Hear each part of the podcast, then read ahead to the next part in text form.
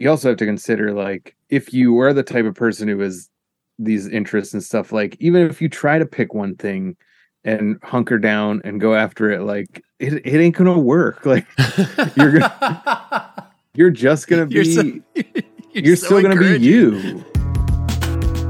Hey there. It's me, Adam. That was Jim Tews, our guest today on the podcast. Thanks for listening in once again. Jim is a comedian, an author, an animator, an all around good guy, and we have a great conversation about storytelling, telling jokes, animation, and how that all relates to the creative drive that some of us feel and pursue. How are you guys doing? Hey, I bet you're wondering when our next Story Slam is. It's actually coming up on July 13th, Thursday, July 13th at Fête de Marquette, and then Sunday, July 16th at Fête de Marquette. We'll have more information on that at the break. We'll have more stories from our last Story Slam in May coming out on the show soon, so be on the lookout for those. We're just getting them finalized and everything like that. But until then, enjoy this great conversation between Jim Tews and I, and we talk about everything from post pandemic life to ADHD and being funny and everything in between. I was listening to both your comedy albums today. Uh, what's the? I was in band is your Uh-huh. first one, and then Oatmeal is the more recent one. I was listening to Oatmeal, and I thought, you know, it would be really interesting to hear you because it's. Did you record that right before COVID hit, Yep. and it like, Like, got released it- right, it was right like- there? It was like September. I think it was my like my birth the weekend before my birthday. So like mid September of 2019. Yeah. I, I was thinking it w- I could tell that it was just just pre-COVID and I was like it would be interesting to hear this set post COVID and to see how these 3 years have impacted your perspective on your own jokes. I just think that that that would be really cool. What how do you think do you think you're more jaded after COVID or or how has it helped your perspective on comedy or or inhibited maybe? in general, like I, it didn't like jade me or anything like that. It changed my perspective on it just because like I was really pushing hard to get up as much as I could and get as much work as I could because I was doing comedy full time Right. before I did that out you know, like leading up to that. And then I did it and it was like you know, usually you just when you're booking stand up stuff, you just keep booking. You don't go like, well, I'm filming a special this week, so the following two weeks I'm going to take off. Right, right, right. You're like, well, that week after you film or you know record an album is no different than the week before it, um, which is honestly a terrible idea. I think I did take like a week or two off and then jump back in, but I was like, after that, I was like, oh man, I really, I really could use a break. There's, it's like a weird, like postpartum kind of thing. Totally. I get that. So I put we put on a monthly show, uh, or at least pre-pandemic we did. We just in May we had our first show back post-pandemic, and every month that I put on a show, it's a three-hour show, and I for the next week am just exactly what you're talking about. That like I, I call it like a hangover, an emotional hangover. Yeah, yeah. yeah, yeah, for sure. so I I had that and then was just kind of like trying to to you know ramp back up a little bit. And then the pandemic hit. And then I was like well I guess I'm getting a break that I didn't that i said I wanted but now that I'm getting it I don't want it. But that that like it was like a really weird time because also like You don't say. no, I mean like I don't, I don't mean during the like yeah during the pandemic, but like right before it, Mm. because I was like, you know, trying to keep that momentum going, and I it was like hit or miss work wise at the beginning of that year. I remember, and then the like COVID started to become more of a thing, and then it was like all of a sudden, I, I'm, I'm sorry. hanging- I love how casual that sounds. COVID started to become more of a thing. well, you I mean you remember it Oh yeah. like, oh yeah. people were like whatever and then like i was on the on on the the bus. I was i had a i had lost like like two months of dates. Like people started canceling stuff. So i had like Right. you know like kind of like anchor dates that were coming up there i'm like okay well that this is enough money to cover me for this long and this one will be good. And then i'm like i remember i'm at the cellar with shane torres and I was like bitching about it, about losing this work. And he's like, Oh, I think Kinane needs somebody in like two weeks. Do you want to do these dates? I'm like, Yeah, sure. And he hooked me up. So I went on the road with Kyle for like two dates in New York and Connecticut. And like while we're doing that, we're like, do, do you think this is like a thing? Like and we're kind of like just like, you know, there's hand they started putting out hand sanitizer and Right. it's like and then were there like that were there masks in the crowd already at that point? no, no masks yet. Okay. But but like that I remember that Saturday morning, I was getting the bus back to New York City, and Kinane was going to Canada, and I come in, I meet him in the hotel lobby, and he's like, "All my gigs are canceled." he's like, "I'm still going to Canada, but nobody's gonna be there." And like, I, um, and then it starts like, um, it starts kind of getting pieced together, and then I I get on a Greyhound bus from upstate New York and take like a five hour hacked to the gills Right. Greyhound ride Oof. while I'm listening to like all this news about doom them and gloom. canceling the NBA and then- and I'm just like, man, I don't know what this is, but it is not gonna be good. Yeah. And uh, then I enjoyed the break, and it gave me a chance to figure out what how I wanted to do things and what I liked about doing this. And when people started doing shows outside, I was kind of like, well, I don't want to do that. I had the same feeling. I've like I do some outside shows in the summer. Uh, I'm doing a few this summer, and it's just not as. It's so much more work, and it doesn't feel as special. You know. No, and I- don't. I th- I get that people like doing them and people like watching them. So it was never anything where I'm like, don't do shows outside, Yeah. people. It's like if you enjoy that and that's you like how that goes, then that's great. But I just knew like, you know, and then that that was my opportunities. Those were my opportunities to do stand up was to be outside, and I Yeah. didn't chase after it. So then I'm like, I'm just taking a break for a while, and I'll keep writing and figure out what's going on here. And that definitely changed my perspective on stand up. Hmm. And then coming out of the pandemic, I well, I mean, during it, I started doing a bunch of animation and really like it was a thing I'd loved doing before, but never had the time to like sit down at my desk and Mhm. Right. really do it. Right. And during the pandemic, I had the time. Suddenly, everybody uh, had a, a mountain of time to do those things. They're like, "Yeah, I wish I had the time to do this." Yep. We And- they had to put their money where their mouth was. Yep.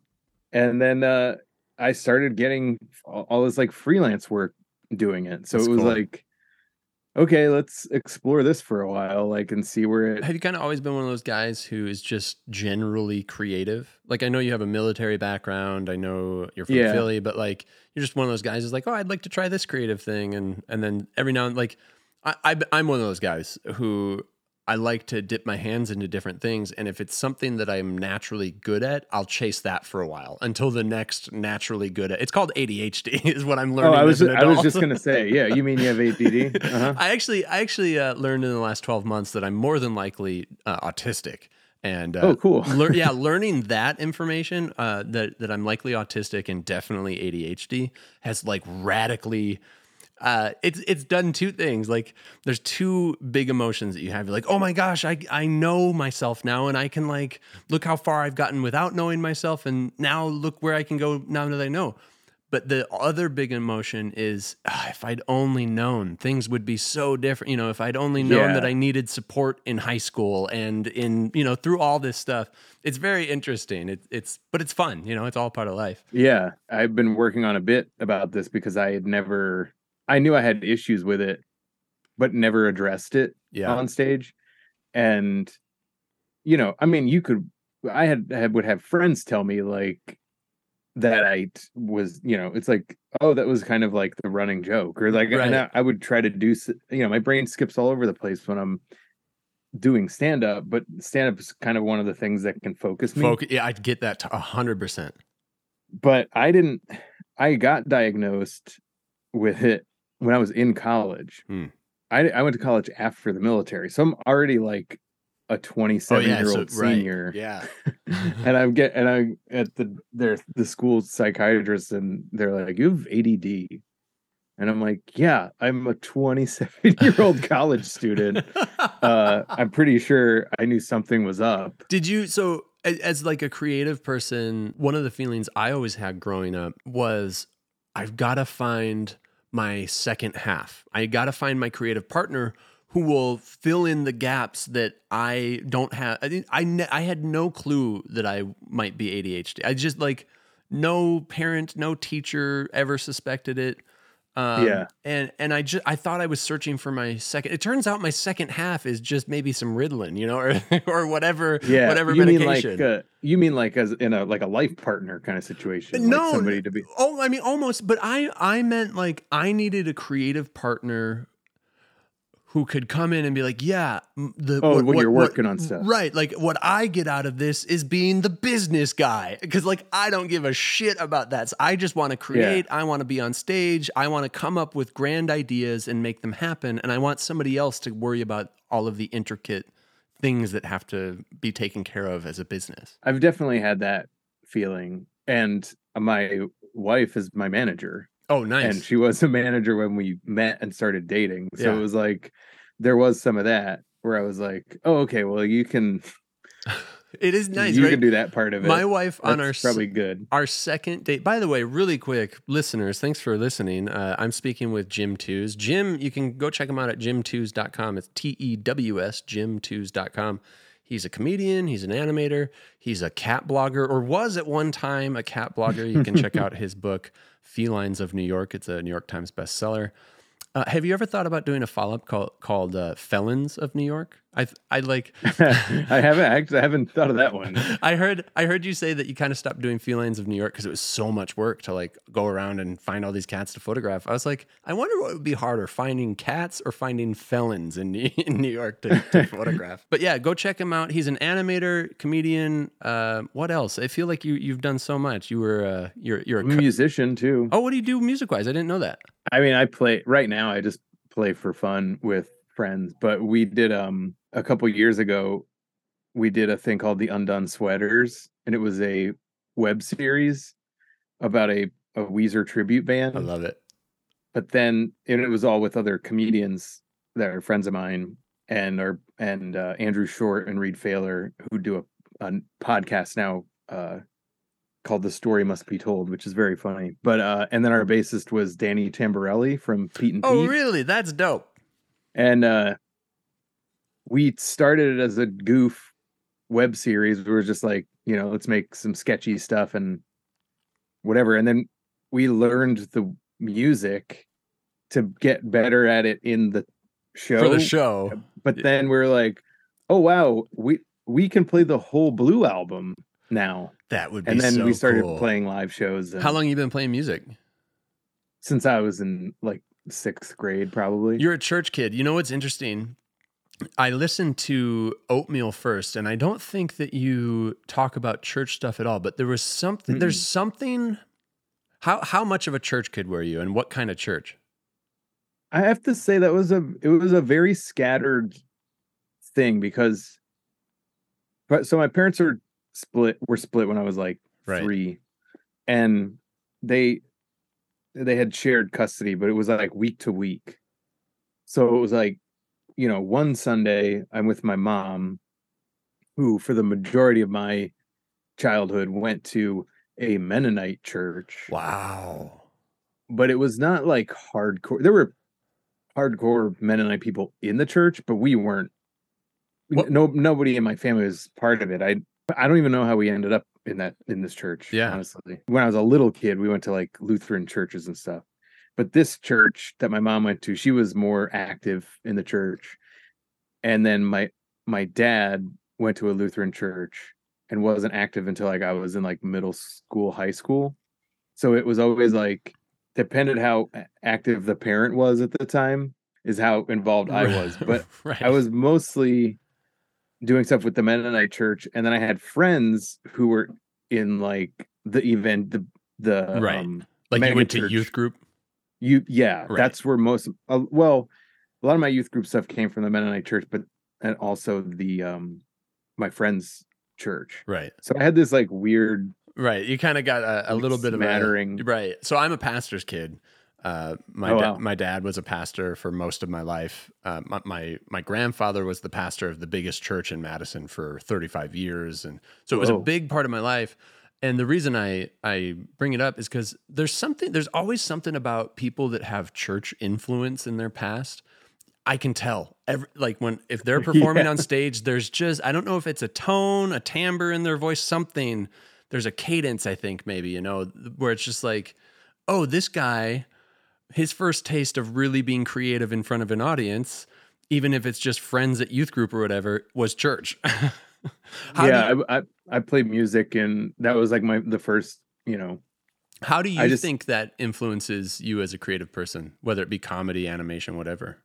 Um, you mean my just my my faith in general, or No, like my no. experience with? Um, so like uh, that's an interesting question too. I wasn't even thinking about the faith part. I I don't really care about faith anymore. yeah, I have. I'm kind of the same way. I, I consider myself a hopeful agnostic. I I don't really care That's a good anymore. term. Yeah, I don't really care anymore if there's a God. I hope there is because it just seems like such a waste if it's all by chance. Um, Yeah. but uh, but also at the same time, like who cares? But no, I mean more. There is a very specific type of creativity that is allowed at church. And I often find for myself that I have to try and shake that off when I'm doing a project, whether it be a podcast or on stage in front of people, whatever. I still, as a 35 year old man, I, I feel like I have to go, there's no pastor going, well, you can't be that kind of creative. You know, I, I'm in charge. Yeah. here. Do, do That's you, an interesting observation because I I definitely have this like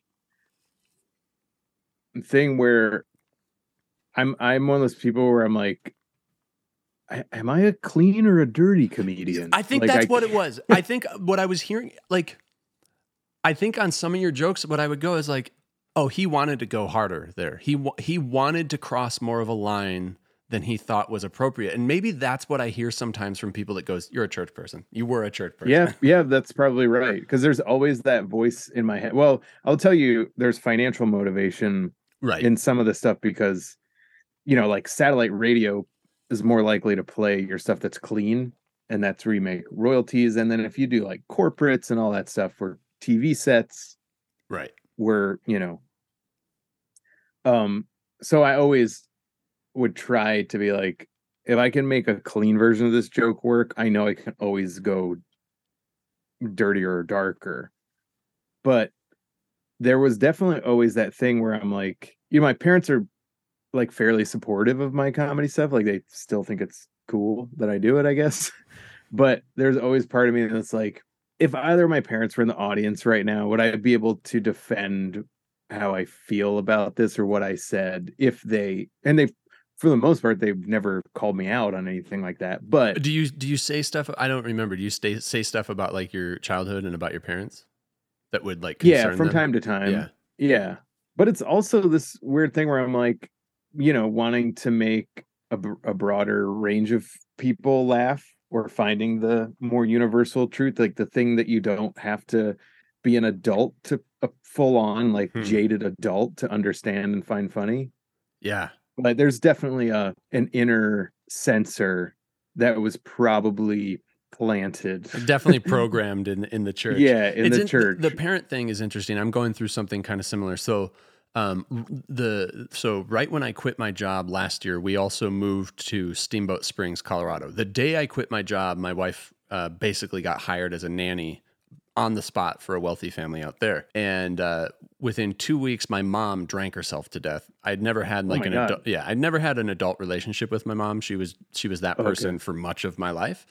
Um, and so uh, in my creative work, what I'm not a stand-up comedian. I've I've recently come up with I am a comic performer, a comedic performer.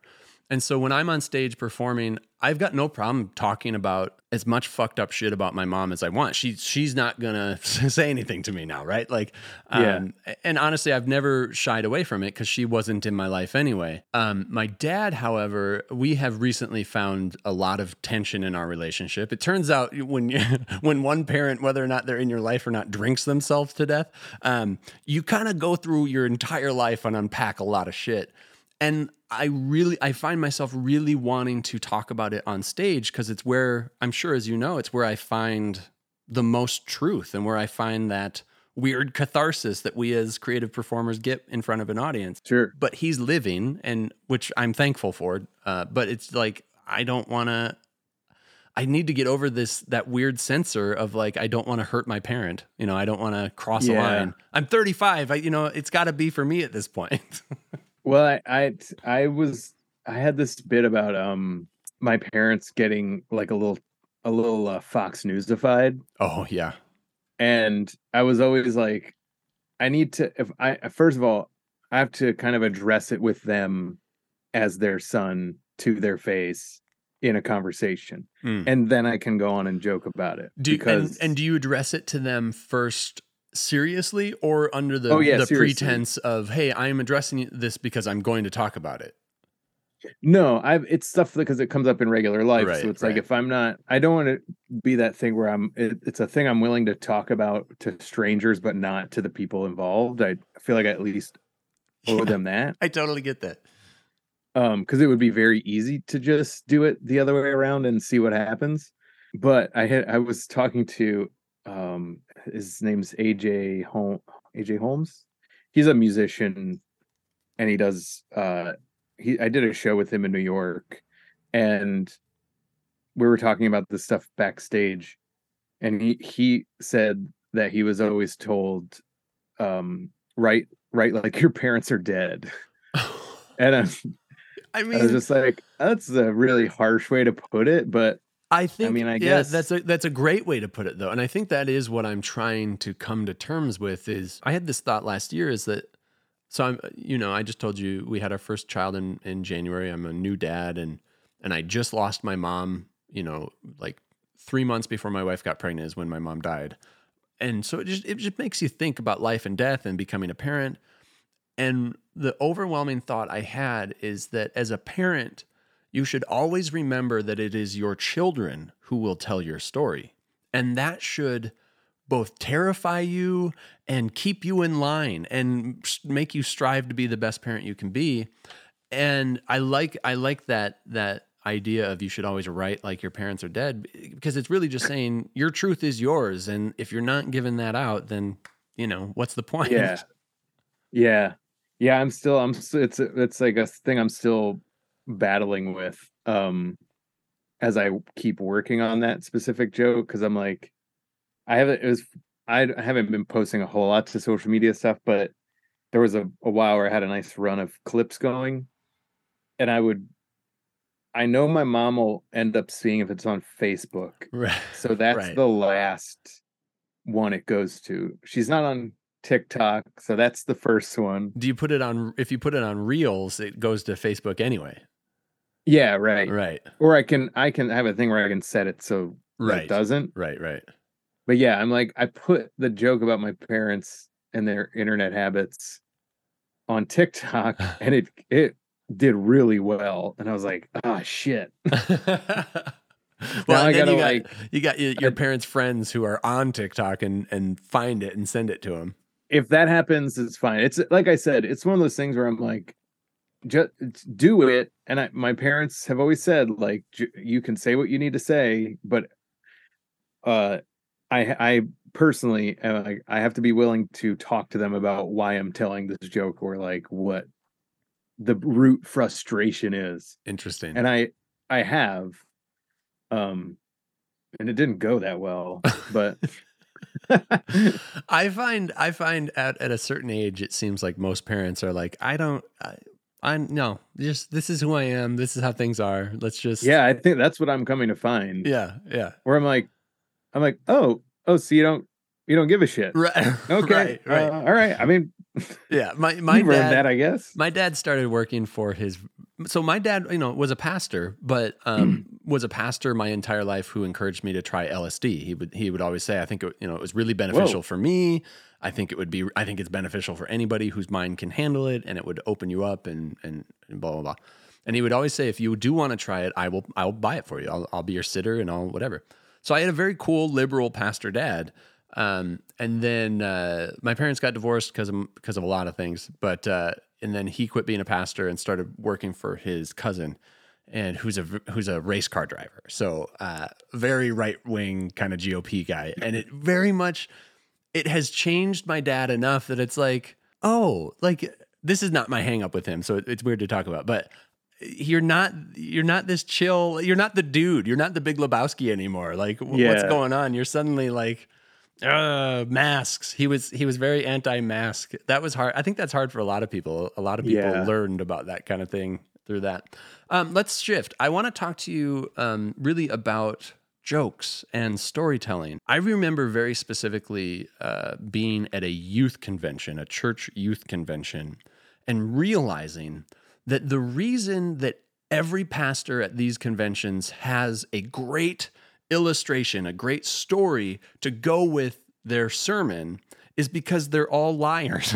like every every Yeah. sermon every sermon illustration I've ever heard is like I met a man and this happened to us. And and I just remember realizing, oh, it's just much more impactful for you to take something that may be slightly true and just make it fit into what you're actually trying to say. It's not really Yeah. lying, it's bending the truth and adding or subtracting for the for a higher purpose, for for the Lord's calling.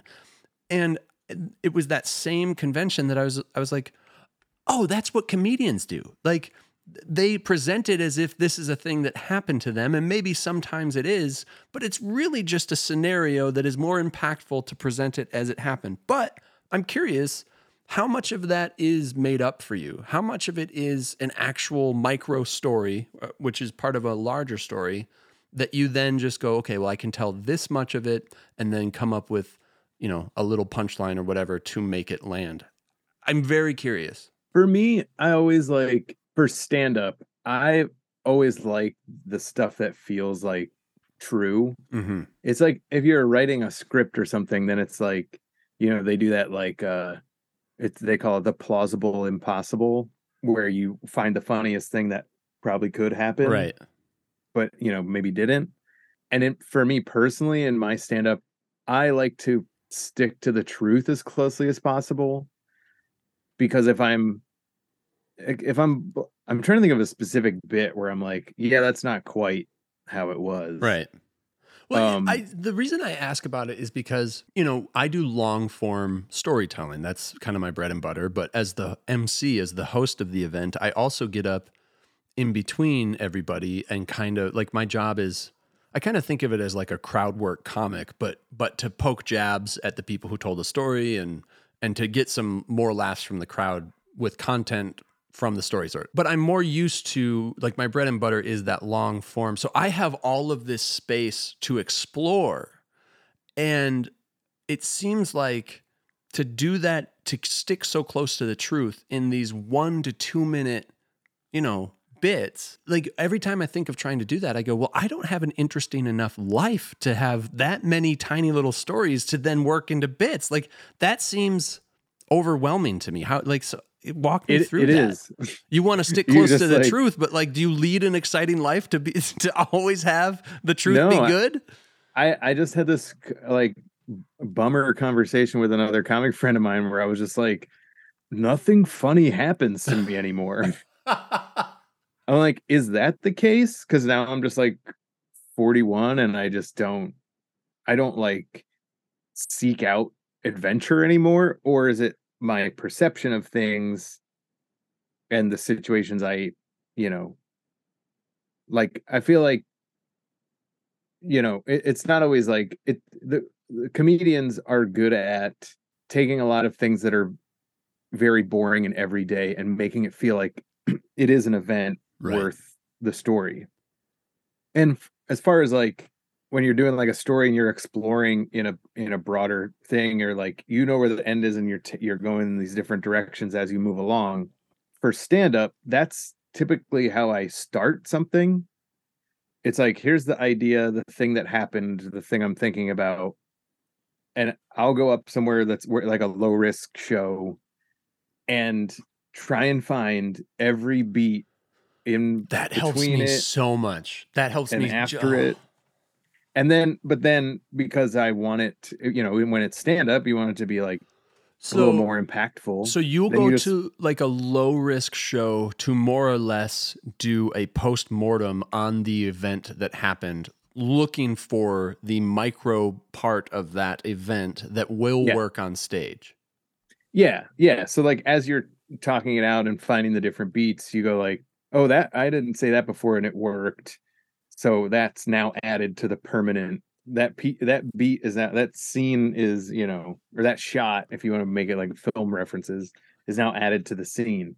And then you go, "Well, I've tried this shot 3 3 times and it never works." Yeah. so it's not worth you know and then you see how I, I like to see how long i can make a bit work and still have it pay off as much as possible at the end but, but you know the reality is with stand up is just it usually just gets shorter and shorter Right. if you're There- being a good there's a- editor There's a few there's a few guys out there, a few people out there I should say who it seems like oh, like this entire hour is just is just an entire arc to get to your callback at the very end to your very first joke. And there's some people out there who are just masterful at that where it seems like it's just one big hour long joke uh, that explored things.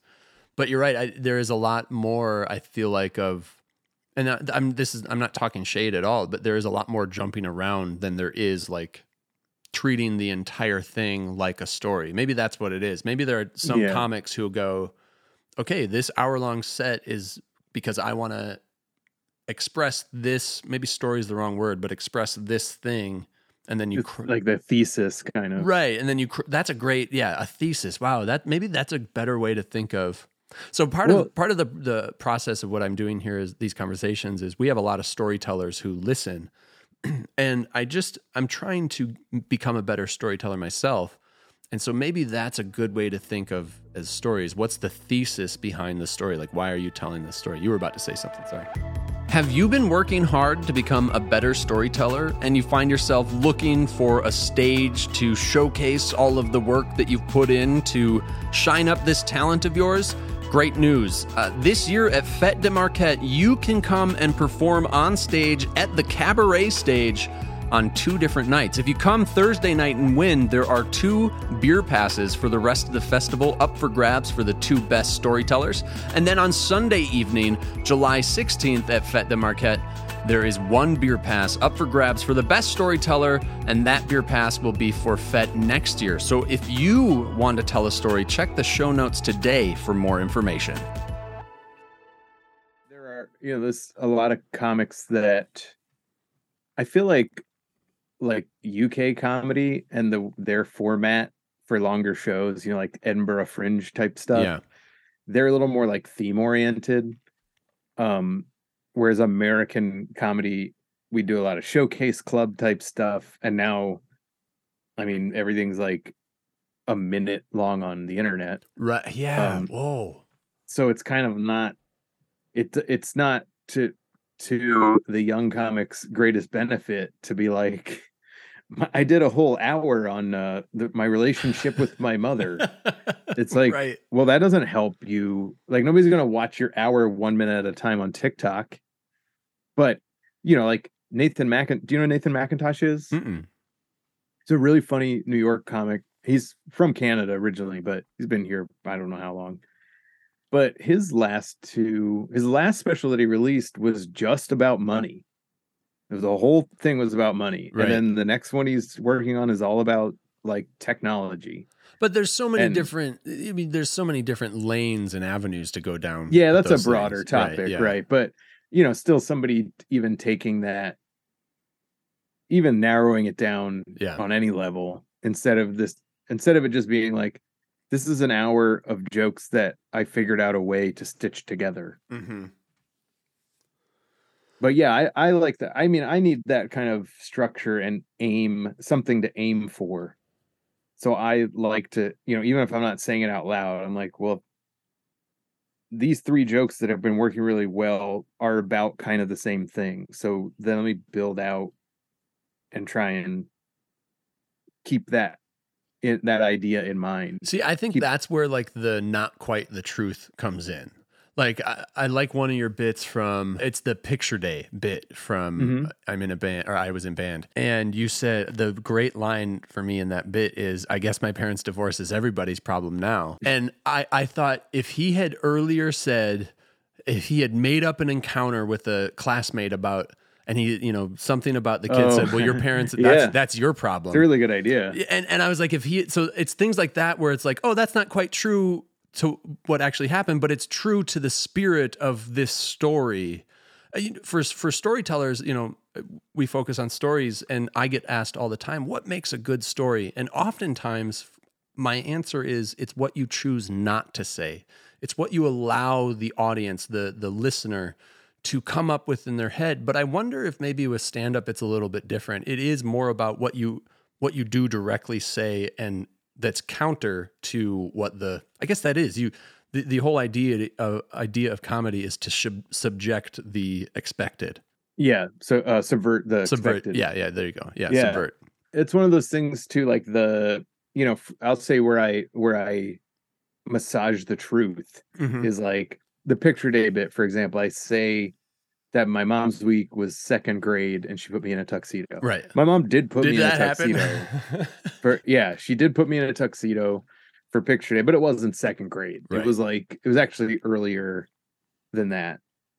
It was like kindergarten, I think. right. But it's like So it didn't There's, like- follow the year that that was the sweatpants and whatever. yeah, it's like you know details like that. That to me, I want to give. I know what the funniest, most necessary parts of that joke are. I don't want the listener having to do any math or like think about Oh, you yeah. are ADHD for sure. yeah. or to be like or, or anything you know because like when i watch movies and stuff i'm always just like well that didn't make any fucking oh, sense Oh, yes. like My wife then I- hates watching movies with me. Yeah. i'm like i'm like well I'm like well this better pay off Right. uh but you know i don't want when i'm doing stuff i don't want not dumbing anything down but Right. just not giving out any more information than is necessary for the funniest Here- parts of the joke to work Here's a great way to think of it for me.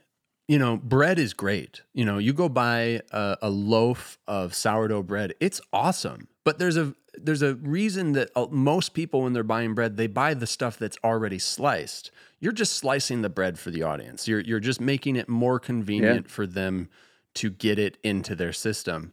And and that that bit in particular, it's it's funny. It's still funny if you start with, yeah, you know, my mom dressed me up in a tuxedo for one of my early school day pictures, and then you can go into the sloppy.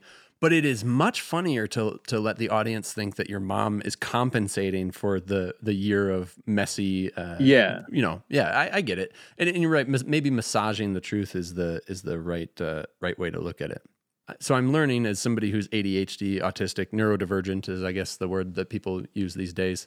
That uh, like truth is very important to me. It's like I'm I hate lying. I I just and so staying as close to I, the I truth. didn't yeah, I didn't even realize that was a thing until like like recently. right right and and uh, that is something that very much has shaped my willingness to to do that to massage and bend the truth I, you know my best stories are all things that absolutely happened the the the Yeah. the closest to massaging the truth that I do is omit things. I just, I'll, it, some things are just much funnier if you allow the person, like I have a story about being hit by a semi truck and it's very quick, it's very short. The way that I tell it makes you think that I was standing in the middle of a freeway and just got fucking, you know, ran over by a semi truck. But that's just because that that's how the audience interprets it. There's a, you know, there's a way to tell stories. I think it's much funnier or, or more impactful sometimes to omit something. But I do. I, I'm trying to get better, and we're booked to put on an event for uh, Madison. It's called and doing this this podcast and this live show that I've done. We've done it since 2013, and the podcast started in 2014. I've rubbed elbows with stand up comics. I you know I'm I'm sort of on the fringes of of the local scene here, but not quite. You know. But every single one of them has been like, you gotta, you gotta get on stage. Like enough with just being the story guy. Like, come hang out. Let let's get you on stage. And I think I'm gonna use this as my opportunity to be like, okay, I'm gonna do more than just poke fun at stories in between stories. Like I'm gonna, I think I'm actually gonna try and do like a a set, uh, but it's still got to be in between. It's it's gonna be really complicated, but I'm, I'm well, I mean, the other the a way to look at this is like to frame it for in an in an ADD friendly way. Mm-hmm. I've always because I've had an interest in so many different uh mediums, I guess. I'm always like, well, the, a lot of times the idea or the story is the story, Hmm. and then there's t- ten different ways you can get that story out. yeah, You can do it at a, in a story slam situation. If you want to tell long form, you could write it out as a short story. You could make it a comic strip, get whatever. So if you have the story that you you know a story that you talk about getting hit by a semi, and you want to try stand up, you see how you take that story and what makes it fit into the other medium. And then that I feel like helps also helps you find out what's what the strong what the real beats of right. the story or the you know the joke Uh, uh, let's explore beats for a second. To somebody, if somebody's not like a performer like that, who's not, I I know exactly what you mean about finding the beats. But how do you explain that to somebody who's looking to do like like what is the feeling? You know, like I, I can't I can't describe it more than just being like, well, you know, you feel it when you feel it. You know that you know it's it's a gut thing. But what is that actual feeling of like, there's the beat for sure? There's the beat. Is it just audience reaction? Is it a combination of gut and audience? uh i would say gut and audience and the the thing that i always kind of see it is like or the thing that makes me sense it is like when you're telling a story to an audience or even in conversation and you get that feeling where you're like i'm i have like mouth diarrhea right now and i need to get to the point whatever point you're trying to get to is one of the beats or whatever. So it's like the beats are the things that make sure the audience or the reader or the viewer is continually paying attention. Or it's you know in a also in a story sense it could be you know just the next turn the next conclusion the next event that shifts the the narrative Yeah. or whatever like in a joke it's like i'm working on this joke now about uh but the the facebook buy nothing group in my neighborhood and there's a it leads to a, a story about me getting rid of a set of knives but in there i want to make fun of the facebook buy Right. nothing group Right. so i see how many how long i can just like kind of riff on what's there until i get to the next story beat and then how many jokes i can put in until i get but, but as i'm like riffing you know on stage i can feel like when the, the next turn needs to come like Right. you know you Yeah, maybe so that's what I'm me, trying yeah to. it's definitely uh, gut but the gut thing is developed because of how many times i've seen an audience just lose interest It's it's it's really interesting though, isn't it? Because I I get your your hesitation and kind of going back and forth between is it gut, is it audience, and is it both? Because you're right, like like as a performer who goes on stage a lot, you get to a point where you you can read an audience without having to actually even look at the audience. Um, and that feels more like gut, but it is gut that's very much influenced by the audience. yeah it's it's like tr- it's kind of a trained response or just an experience um refined response Yeah. It's interesting. The the you know, I'm thinking obviously beat, you think of music and finding the beat, the rhythm of of the story. You're you're right. Even even in conversation, everybody I think uh, that perspective helped me be able to tell it to, to other people what you're looking for. Everybody in conversation knows when a conversation is going well. They know when the things they're trying to communicate are landing. Maybe that's a good way to think of it too. Is is uh, beats are where you can land and and you know it's um you know the foundation of of that spot where you're going to land in this joke or in this story that it's good. It's it's it's a nice place to to rest for a second and then go wander again and hopefully land in the next beat. Yeah. We tell we tell people a lot at the start of our event that not every story needs to be a magnum opus. And if you find yourself on stage in the middle of the story feeling like the audience isn't it, that it's not landing the with the audience the way that it does for you that it's not you know, because we we have people telling these true stories, and we run the gamut from being very funny to being very serious and uh, everything. Um, and so I I just tell storytellers, not everybody had this personal experience, so it's it's just not going to be as big of a thing for them as it is for you. So the last thing you want to do is keep piling on and keep keep going and going, hoping that it finally lands if you feel like something's not landing, the best thing for you to do is to do a soft emergency landing and move on. yeah. What's that like for a comic? You know, for a comic, we call that bombing. Um, how how do you do a soft emergency landing when you're bombing and then move on? That that I think that is the thing that terrifies me most, and probably everybody who thinks about doing stand up, right?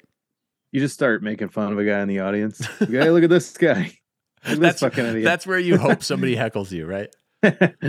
uh no, I like at this point in my career, I'm like if if I'm doing the bit in a situation where there is some risk involved or somebody's paying me and it's there's some expectation, I'm like I have t- tried to like boost my confidence in it as the story as I'm getting to the end of it because I'm like I have decided that this is where the story is going. This is what it is.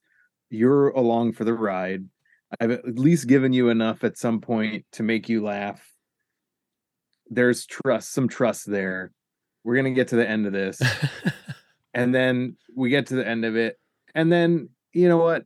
If it didn't go that great throughout, the next one will be fine. And you just keep going. I like, of course, I do things where I'm like, "Oh, that didn't go well," or right. you know, like I'll. Do you think that's it. beneficial or not? Because I do the same thing. And I'm it, always like, oh, should I said that or not? It can be it, it because sometimes if you're being too inauthentic and the audience is feeling that, they want you to show that level of vulnerability. Right. You know, um, but, but, I go also, back to like thinking of it as a musician. Every time I've screwed up as a musician, I get off stage and go, "Oh my gosh, that was the worst because I did this," and everybody goes, "Well, you didn't even notice." So then I wonder, yeah, is is it is there some of that too in the audience at a comedy show? Is is it or is it? Yeah, that's that's where the uh, just leaning into your confidence comes from because it's like if you're playing a song, the song is the song. You're starting right. it at the beginning and you're getting all the way through it to the end. So if you look at a joke or a story the same way, then it's like, well, if you just if you don't show that you flubbed a line or whatever, or you know, it's the thing is the thing is just when people get like two in their heads about it, and it's kind of like you don't have to do that. Like, do you think it's more relaxed than people make it out to be? Uh, stand up in general. Yeah, but you know, spoken word performance, whether it be storytelling, yeah. stand up, whatever. Yeah, I think I think it is, and I think because first of all, the audience, most audiences, uh, don't want to see you blow it. Like it's uncomfortable to watch. It is. It and everybody knows that. They so when you're doing it, man, that's so nice to hear. They, like I, you're so right. I'm sorry for interrupting you, but you're so right. I just never thought that. Uh, honestly, the scariest part of trying stand up is like feeling like nobody wants is going to think I'm funny, but nobody there wants you to fail. Yeah, there. Of course, there's going to be people in the audience that are like, you know, ah, look at yeah, that. Here we right, go. Yeah, but it's like that's not most of them. That most of them Freud, are just, yeah, yeah. Most of them are just out for a night and they want they don't want to feel uncomfortable on your behalf. Yeah. Yeah. Everybody knows that secondhand embarrassment and nobody paid money to come experience it. Right. Right. Yeah. And there's I've definitely done shows where it was like, I feel like these people are rooting for me to fail, but those are those are usually as, things where like I've had that happen and it's I can usually pinpoint something that I said or did that was like, oh, okay, that's my bad. Yeah. Yeah. Or it's just a weird setup or, you know. Right. There's a lot of reasons, but th- those are not, those are the, not the norm. Yeah. Let's talk about uh, let's talk about animation real quick. So I know that you've done a lot of freelance animation. That's kind of how you uh, got through the pandemic. You were saying, mm-hmm. and now you're doing editing. The editing, are you doing? Are you actually animating at all, or are you just purely editing no, the show? I'm doing um, animatic editing, which is like I take the storyboards and cut them together to kind of like show the episode, you know, along with the audio tracks that the composers and VO provides and stuff like that. So it's just like a job in the animation pipeline. That's cool. Yeah, it was just it was like and it, you know, it's an it's another like storytelling kind of job. Like I'm glad to hear you say that because I was going to say, wh- how do you feel about it? In the the type of storytelling that it is is so different than getting on stage with a microphone and kind of opening your chest up and be like, here and I here I am. But it still is very much a form of storytelling. Do you think one f- influences the other for you? And I don't just mean your current job; I mean the way you know all of the animation that you've done. Does does one influence the other more more so, or is it kind of an equal balance? I wouldn't well, I wouldn't say influence as much as just like uh can you know, uh keeping your skills finding new ways to like sharpen your skill. So it's like with editing, I'm not these story these things are already written. The drawings are already chosen. I'm just like tweaking timing and laying things out, but I'm still watching an episode and it's a kids show, so the narrative is like so simple Right. but then even there it's like well here's the here's a version of a story that a three-year-old can understand and it, if you can get a lock on that that the foundation there still applies to like the the most complex narrative ever it's like there's a character they have a objective something gets in their way they overcome it you know Yeah, you know, it's it's really interesting the um the very simple bare bones idea of what a what a joke or even a, really a story or even a joke is is there's a beginning, there's a middle and there's an end. Mhm. And it it it seems so simple and maybe because it's so simple that gets glossed over a lot when people are like what makes a good story or what makes how do you tell a good joke and it's just like you just need three things. You you need a beginning, you need to be able to set something up, you need to have a middle where something happens and you need an end that's a conclusion. And as long as you've got that, you've got it is a good story. Now, will it make someone Yeah. laugh or will it will it uh, be impactful? No, but at least it's got the structure to to have that potential. And uh, and some element of surprise or Right. some unexpected turn is always Right. The, I one of our uh, guests a few months ago was a guy named Michael Nielsen. I know him because I was um, I I was in his documentary. I was in the reenactment scenes. He has a, uh true crime docu- documentary called Beyond Human Nature, and we were just talking about storytelling and filmmaking. And he was saying he was I can't remember the director's name, but the this director he quoted him and said, you know, you, you never want when you're writing a story, you never want it to be and then this happened. You want to come up to but. You don't want and thens, you want but and adversity and then figure out the way around the, the adversity. And you know, a lot of people hear that and think fiction, but I'm trying to very much apply that to my comedy and to my storytelling of like nobody wants to hear and then. Nobody wants to hear how everything went well or how everything went wrong wrong. You you want to hear the adversity and how you overcame that adversity or or whatever. Some and thens are seem un, unavoidable. Sure. Um but yeah I, I like the butt. I like big butts and i cannot lie jim. Sorry i got off i got off animation there. I love the way that you've incorporated it into like your tiktok videos and, and things like that. Like i shared the one of the you talking about thinking of your cat as he walks across your room and ignores you as Yeah. a waiter that you can't get it the and you have the cat like I've always thought of because we, you know, we produce TikTok videos for Story Slam of good moments from stories, and I've always thought, man, if I could figure out how to just animate like a cool, like whatever they're talking about, it's it's a genius use of the skill set that you have. So, and it's a, I, go ahead.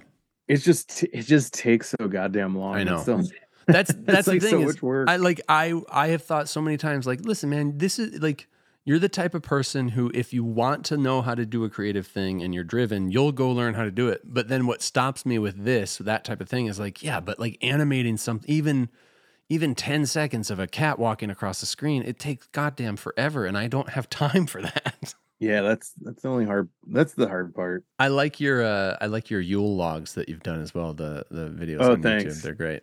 yeah i Um, try to make that an annual thing A final question for you about uh, animation and comedy is we've established they're both forms of storytelling. What's this what's the difference between the the amount of satisfaction, the creative, you know, we we, we creative people we do this thing where like we we expend all this energy. Fe- I feel like we collect all this I tell my wife sometimes I'm in the the data collection phase of being creative where I don't have any output to do right now. I just need to bring in, you know, different comedians, different graphic designers. Like I just need to just take it all in and then I'll be able to put something out.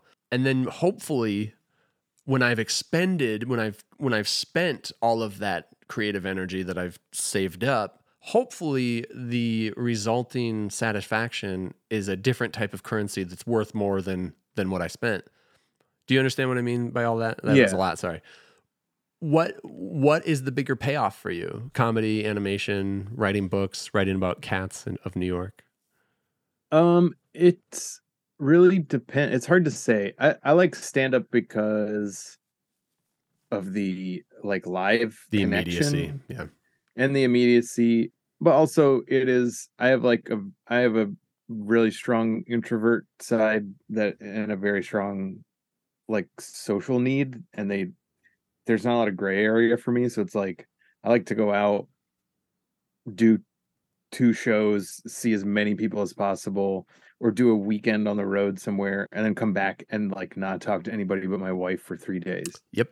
Uh, yep. So and and and it, so it's like, well, I need that stand up because I like that part, but then the introvert part of me with animation, because animation is just like you hunched over a tablet mostly hmm that's incredibly isolating and the opposite of what the stand up is. So it's like it's the two two of the main things that feed those parts of of my uh personality or whatever Yeah. you want to say. So it's really hard to say. Yeah, you're right. Yeah. It's an unfair question, isn't it? It- it's almost like, it's almost uh, like asking like, "Hey, which which does your body better? Like the nutrients from an apple or the nutrients from uh, a from an asparagus?" It's like, well, no, I love both. and Yeah. they're both good for my body, but it's just so And different. If I could if I could answer that question, then I would have picked a, a more narrow career path. I so I didn't want to get into that, and we won't. But I, I, you know, as we're talking, I'm just like, oh, for sure, we're both ADHD. We're just sitting here. Like the solution for anybody like us is is to just be able to go this, follow this path, go after this. But I'm just I'm way too interested in all this stuff. Like I, I you know, I I've got talents and I want to explore. Yeah, and it's also like I because I would beat myself up over. I mean, I still do it, but beat yourself up over that stuff a lot, and then you're also, but you also go like, well, you that's you're living life and experiencing things and being curious. So like, are you really gonna shut that? Try and shut that off so Right. you can say that you're like, oh well, I focused real quick though enough." real quick is i could talk about this for an hour another hour but uh, do you do you feel like though whether creatively or not or just as like a responsible human being adult is, does there come a point though where we have to go all right like enough's enough i can't i can't have 1800 different interests and and and irons in the fire like you know i've got all these irons in the fire because i'm just waiting for one of them to get hot enough to go all right that's the one th- that is the one that's going to support the family and that's the one i'll go after is there just a certain point though where we have to go uh, enough put have have two in the fire and and go be a normal human I- being Yeah, I think it's okay to to be a little more disciplined about it, especially as you get older. Yeah. But that being said, it's like it the other choice is like you know how I like doing what I did where it was like I like animation, I like doing stand up, let me animate some stand up. right And then it's like whatever comes of that financially hopefully will come and I'll figure out how to capitalize on it as to the best of my own abilities. But you also have to consider like if you are the type of person who has these interests and stuff, like even if you try to pick one thing and hunker down and go after it, like it, it ain't gonna work. Like You're gonna you're just gonna be You're you're, you're so still gonna be you.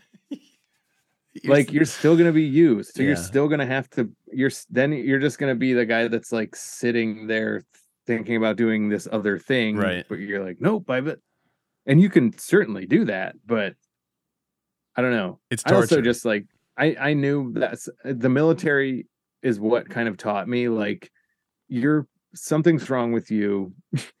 don't- It's okay, but don't put yourself in this position again because you know the military is the military. It's like you have one job. You better be good at it. All your you, you better shave every day. Your clothes better look Yeah. right.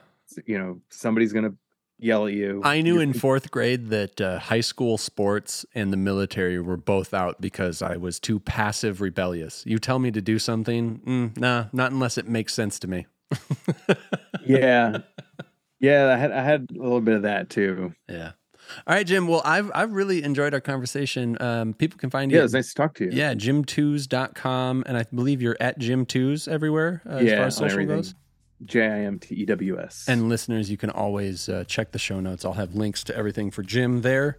And you can also check the show notes for links to our stuff. Jim, thank you so much for for talking to us about uh, a little bit about what you're doing. And honestly, listeners, go go buy Jim's albums. Go stream them if you're poor like me. But uh, they are very funny. It's Oatmeal and I Was in Band. They're they're both great albums. Jim, thanks again so much. Thanks, Adam. All right, that's going to do it for today's episode of Madison Story Slam. Thank you so much for tuning in. Don't forget, check those show notes if you would like to be a performer at this year's Fête de Marquette by joining our stage for the Story Slams. It's going to be a great time. It's Thursday, July 13th. The theme that night is Party On. And then Sunday, July 16th, the last night of Fête, we are doing another slam. The theme that night is impact, and we'll be looking for stories about how community involvement and community festivals like Fête make an impact on you and in your community, things of that nature.